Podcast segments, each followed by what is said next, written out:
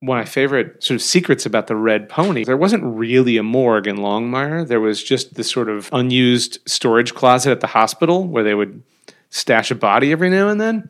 In practical reality, that was the kitchen of the Red Pony. Sometimes you would see Henry in there cooking, or you'd see somebody in there, and then sometimes we would redress it a little bit and it would turn into the morgue where there was a dead body on a gurney. The health department would have a fit, but uh, yes, the dead bodies were stored in the kitchen of the Red Pony. Faden? Cut two. Exterior. Interior. Restaurant? Bar. Club. Day. Night. Action! Yo ho ho and a bottle of rum. Welcome back to Restaurant Fiction, the podcast that reviews every single fictional restaurant, bar, and club in TV and film, as well as talk about the screenwriting process. Today, we are going to be reviewing and talking about The Red Pony. It was the prominent saloon bar in the long-running show Longmire, either on A&E and then moving on to Netflix. Today's guest is none other than Hunt Baldwin, the executive producer, the showrunner of Longmire. This is a very quick intro because the episode is just that goddamn good. So we're going to get right into it. Without any further ado, here is the review of The Red Pony as well as our interview with Hunt. Guys, welcome to the Restaurant Fiction Podcast. Why are you listening today? Well, guess what? You're listening because we went down to Wyoming to a county and make sure I'm pronouncing this correct Absaroka County. That is correct. It's correct to mispronounce the word Absorka as Absaroka, which is the name of the fictional county that the show is set in. If you're not even familiar with Wyoming, guess what? It's pretty much Montana. Why did we go there? Well, we went because of this jukebox. This is almost like breaking news. We get to this bar and it's called the Red Pony Cafe and the jukebox is broken. Not like uh broken, it doesn't play, but it just plays metal and rock. We like all music. It doesn't matter if it's EDM or if it's rock, if it's metal. I guess we were expecting more western, more country. Anyway, we still drank at the Red Pony. We still had a good time because uh, we wanted to seek salvation at the bottom of a whiskey glass, and that's what it's about. You're going to get your locals. You're going to get the people who want the free therapy with the bartender. You're going to get the romantic couple either on a first Tinder date or uh, renewing their vows in the rear You know, you might get a fight once or twice. That's just what happens in this these parts of Wyoming. You're going to get the uh, taxidermies on the wall. You're going to get the heads of elk and bison, and they're just leering at you. Where is the rest of the bodies? You ask. Well, it's in the food. It's in the charcuterie, or in these parts of the nation, it's just called jerky. And how is it made? It's just a little salt, a little thyme, and obviously the meat itself. Wild game, uh, wild fowl, wild fish, everything is wild caught in these parts. This is not really for the vegan at all. I mean, the vegans can drink, but let's just leave it there. The bison, the bison um, is really minced and it's placed on some amazing fry bread. Which is pretty much called a Wyoming tostada. See the trout, because there's a lot of trout uh, catching in these parts. Well, what was really fascinating with us is that the uh, it's a nice little fried trout skin BLT, and actually the trout skin is even crispier and saltier and even more flavorful than bacon in and of itself. So, what really is the Red Pony Cafe? Well, it's not trying to win any awards. It's not going to ever be a James Beard Award or a Michelin star. Really, why is it there? It's there because whoever has ever felt that they didn't fit in actually fits in at the Red Pony, and that's why it's going to stand this test of time. All right, Hunt, What'd you think of the review? What would you add? What would you subtract of the Red Pony Cafe? You got it pretty good. The uh, thing you you failed to mention was the uh, the the famous uh, chili cheeseburger that people came from far and wide for, all the way from Denver, and uh, at the end of season one. Uh, a guy named Detective Fales came all the way just because he'd heard about the chili burger. The chili burger. He may have had a, a- another, another agenda as well, but the chili burger was uh, is the the local specialty. Have you had this chili burger? I have not because in reality, uh, when we were actually on set filming at the Red Pony, mostly what was available were uh, French fries and grilled cheese sandwiches, soft foods that did not crunch and create issues for the uh, the boom microphone uh, in the rather big cavernous space that the uh, the Red Pony is. Excellent, excellent. How important is the Red Pony to Longmire? One of the interesting things about Wyoming as a place in real life and as a place to set stories is how empty it is. It's pretty unusual in this day and age to be in a place not densely populated. It's one of the things that's great about it. You you feel like you're truly alone sometimes. You go out in, in nature and you feel like you're actually seeing nature, not some canned version of it. The flip side of that, though, is it can get pretty empty and lonely. And I think that one of the things we love when we set out to do the show, we loved the this idea of the big empty, right? That Wyoming is the big empty, and that's that created a kind of a mood, a different kind of environment for stories. But it also creates a problem, which is there is a lack of sociability. There's a lack of people, places where people naturally come together. People that are drawn to a place like Wyoming tend to be drawn there for those reasons. They like solitude, they like freedom, they like wide open spaces, they like a lack of population. But when you're telling stories and you're generating conflict and drama, you do need a place where people do come together, where they gather, where they socialize. And, uh, you know, I don't think there's any way we could have done this series without something like the Red Pony. How does then the Red Pony become a character in and of itself? There are two things that, that are really important about the Red Pony. One of them, as I mentioned, is that it's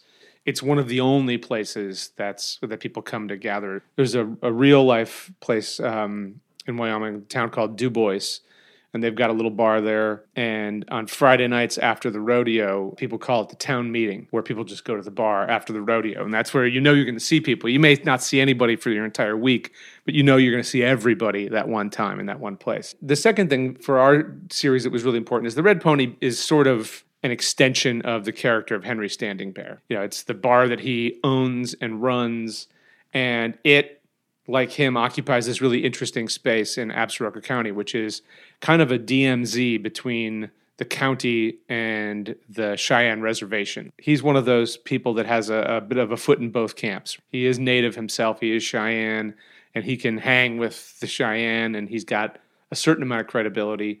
But he also has pretty deep roots with some of the people in the county, with Walt Longmire in particular. And so he's able to sort of straddle that sometimes uncomfortable divide between the reservation and the white world outside. And the Red Pony geographically kind of sits near the res, but not on the res, and near the town, but not in the town.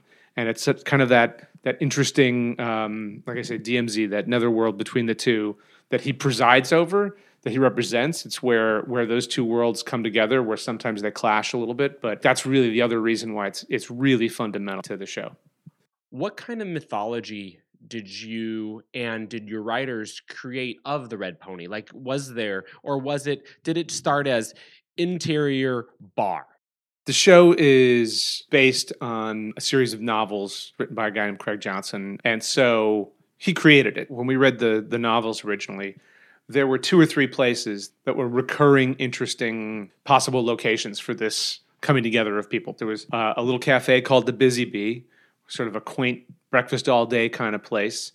Uh, there was the Red Pony, which is Henry's bar, and then there was the sort of fancier, quieter bar at the local hotel. We, we knew we couldn't really build all of those places. It wasn't practical to build all those sets, and you know, a quaint little uh, place to get coffee and, and breakfast is fine. But when you're talking about murderers and biker gangs and all kinds of unsavory people, it seems like a bar is going to generate a little bit more of the the energy that you're looking for in a in a show that's essentially a crime show. It was obvious to us that the Red Pony was the location of all of those locations that was going to be in our show. All of the mythology in our series that's there is sort of created before your eyes, you know, so that you you understand how that just that it's important to Henry, but you don't know where it came from, how it was created. But you do know that when he loses the bar to his old enemy, Malachi, that that's a, a rough moment and a big motivating factor for him t- to start maybe uh, transgressing and acting in, in gray areas because that place is him. It's an extension of him and he needs back. At least in the show, you made sure that Walt had a drink, Rainier beer. What does Rainier say about Walt? And just, I mean, is it important to give a character a drink? There were certain things in the book that resonated with us, and we're like, ah, that's a character that I want to write a show about. And you know, we've taken our version of Walt Longmire off in different directions, but Craig had him drinking Rainier. And to me, that was one of the things that crystallized him for me, right? This is a guy, he's he is drinking a beer that he started drinking a long time ago for who knows what reason, right? It was available.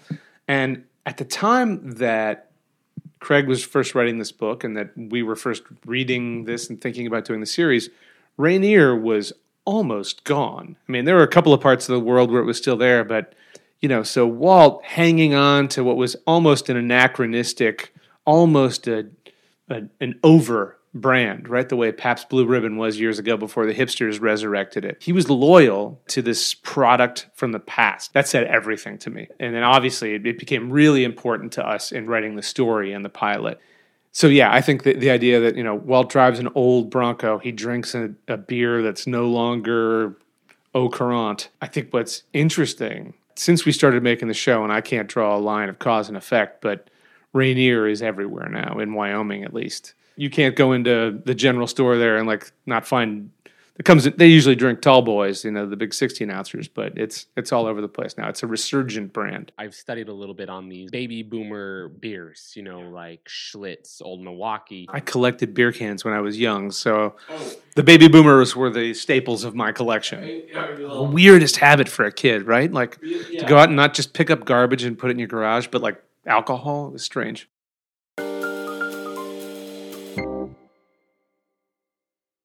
Any bar tropes a writer should shy away from?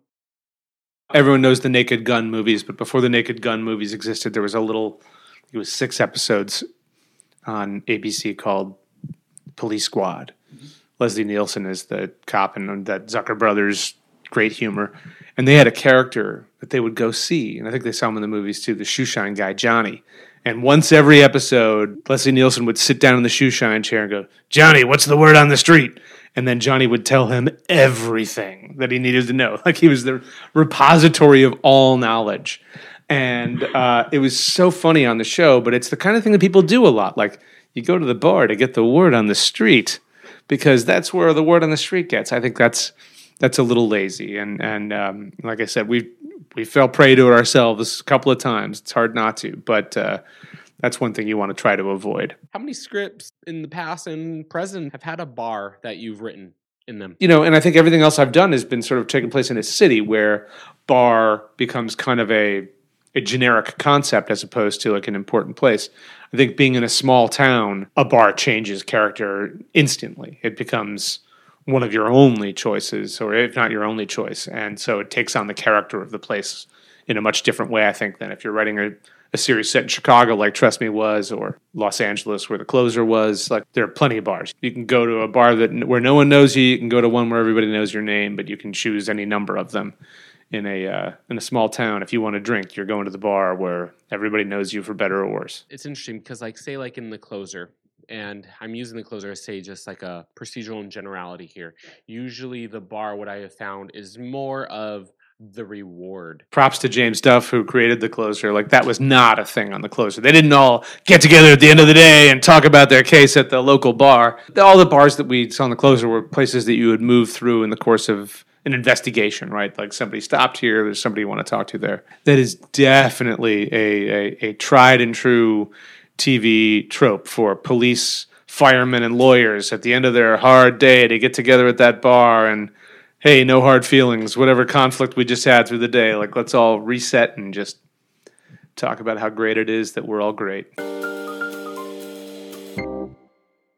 If you're snacking on anything but Tastykake, you're making a huge mistake. A fistful of chocolate covered raisins, miss cake. A spoonful of peanut butter, bigger miss cake. Or the worst miss cake of all, your kid's Halloween candy, and it's April. If it's not Tastykake, it's a miss cake because nothing satisfies like a perfectly sweet butterscotch Krimpet or rich and creamy chocolate peanut butter candy cake. Tastykake, accept no substitutes. you mentioned the change of the dynamic of the TV watching culture. Longmire went from A and E to Netflix. Now, did the tone of Longmire change, and how did it change? I think the big change from going from A and E to Netflix, and it it was happening already a little bit at A and E, where we were evolving the show from a closed-ended procedural show into a longer-term serialized show. A and E recognized that TV was changing that way, and they were encouraging a little bit of that. By the time we were on um, Netflix, I think it was more like, sure, you can do a closed-ended mystery, but hopefully half of that show is going to be about Walt and Vic's relationship, or Katie wanting to go work for Jacob Nighthorse, or what's Jacob Nighthorse up to, what's Barlow Connally up to, like that. Those things that are happening over the entire run of uh, a season or multiple seasons were more interesting to them. And so they really encouraged us to dig into our characters more than the guest characters that we were bringing in and the mystery of the week. And that, I think, changes the tone of your show. The other thing that happened is a really simple, practical one, which is we actually filmed the show the same way. We performed the show the same way. We wrote the show the same way. But when it came time to edit the show, you didn't have to cut to commercials and you didn't have to cut it down to 43 minutes. And so our shows, if you look at the Netflix episodes, they start running into the 50 minutes, an hour plus, whatever the story required. You could, a scene that wanted to breathe and uh, you wanted to linger on a on someone's face for a long time and watch them process what's happening to them, we could do that in a different way than we could when we were on ad supported television. And that changes the pace, which in turn changes the tone. So I think one of the great gifts of being on streaming service or on premium cable on you don't have to change the rhythm of your of your story to meet commercial breaks or anything like that. The challenge is that you can get self-indulgent and you can forget to be efficient and crisp in your storytelling the previous question you mentioned like change change in the tv landscapes change in the length of the episode a lot of change. Well for you personally how has your storytelling style changed throughout the years? Part of our approach to storytelling changed in response to what the rest of the world wanted. Part of it though i think was really actually informed by this show making this show with these people where you know when we were developing longmire and when we were shooting the first seasons, the landscape was really, really filled with dark, anti hero, depraved kind of stuff. Shows I love to watch.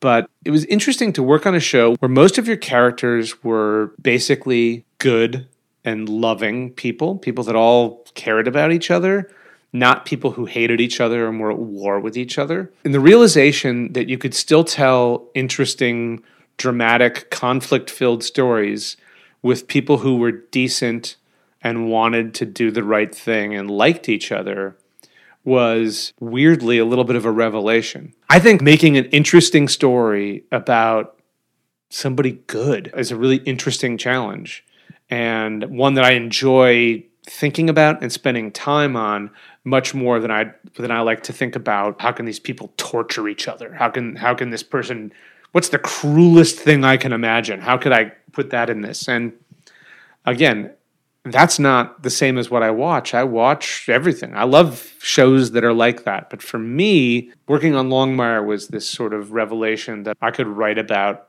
people that I liked more. So what you're saying is they can be good women, good men, and still have a gray area.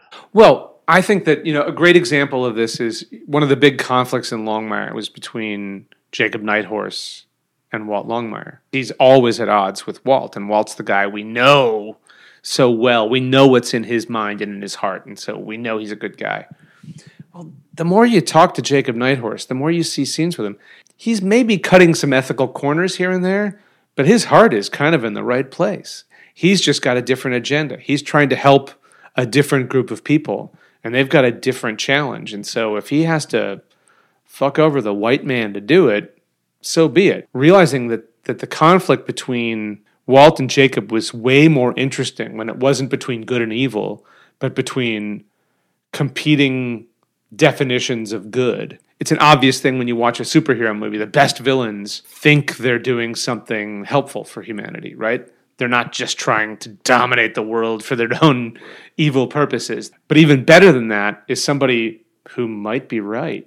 They might be helping, and your guy might be wrong, however good his intentions are. When I compare that to my experience in life, I don't know many people that set out to be assholes. It happens sometimes. It happens more often than we would like, but they usually have a different story that they tell themselves and often a pretty good one. Sometimes you find out like late in the game like, "Oh, I'm the asshole."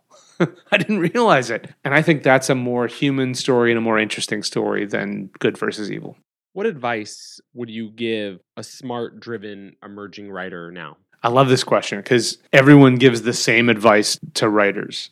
What I used to say was write. Oftentimes, more energy goes into pitching and meeting and talking than actually writing. And so I used to say, write. Make sure you don't stop writing because that's actually the value that you're adding to this economy, right? No one, everyone can talk, not everyone can write. That's still true, but over time, I've thought, I've come to believe actually maybe the more important thing is read and not just other scripts.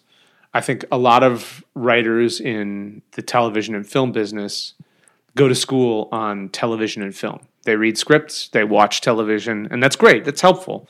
But sometimes you end up with a, a worldview that is sort of circular, right? You learn from television and movies, and then you write things that sound like they came from a TV show or a movie, not from some other place. And they end up feeling like something you've seen before. I think if you read more voraciously fiction, nonfiction books, you actually get a broader experience of language and storytelling than you do by just doing the Hollywood thing and, and watching and reading scripts. What about advice an emerging writer should ignore? I don't, you know, I honestly think almost all advice is good advice. It's all interesting. It makes you think. If you get advice that sounds terrible to you, it probably is bad for you, but it's interesting to engage that idea and think about it. It's a little bit like getting notes on a script, right? Like, you know, someone will give you a note in a script and you're like, what? That's stupid. I hate that note. But if you actually stop and think, usually there's something really interesting. There's a way to make your script better from listening to that note. Even if you don't agree with it or believe it, you're like, okay, something didn't work. And they tried to identify it. I think what they identified is garbage. I don't think that character needs to be likable. But something didn't work for them there. Let me think about that scene again. So I think bad advice is useful advice. The one thing I will say that drives me a little crazy, ultimate truism that everyone tells writers, write what you know. I'm getting a little tired of that. I actually think that suggests you can't learn deeply about something that's interesting to you. And I don't know why you'd be a writer if for any other reason than you want to just spend time learning and thinking about things that are interesting to you. And so if all I could write was what I knew and write my own experience, I don't think anybody would want to see that movie.